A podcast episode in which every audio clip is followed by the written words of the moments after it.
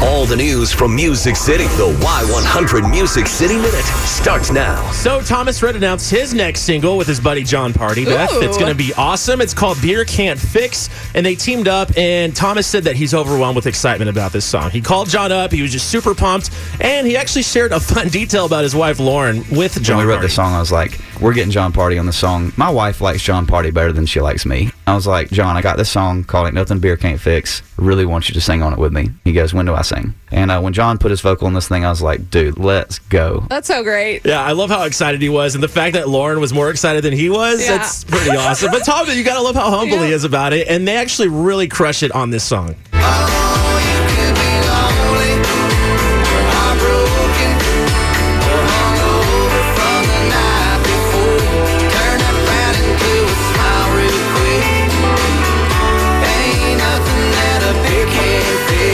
True. It's so catchy, so good. Yeah, nothing that a beer can't fix. I love that. So the 2020 Grammy Awards are coming up later this month on the 26th, and Blake Shelton, he tweeted that he's going to be performing at the awards show with none other than girlfriend Gwen Stefani. OMG, maybe he'll propose. Oh, maybe. I don't know, but they're going to do their duet called Nobody But You. Ooh. So and he's kind of teasing it. It's on our Facebook page. You can check that out, but it's actually featured on Blake's latest album, Fully Loaded God's Country, and it seems like a matter of time now, Beth, that they're going to he's going to get down on one knee and he's going to pop the question. It's going to be so steamy. Oh, it's going to be amazing. People are going to be talking.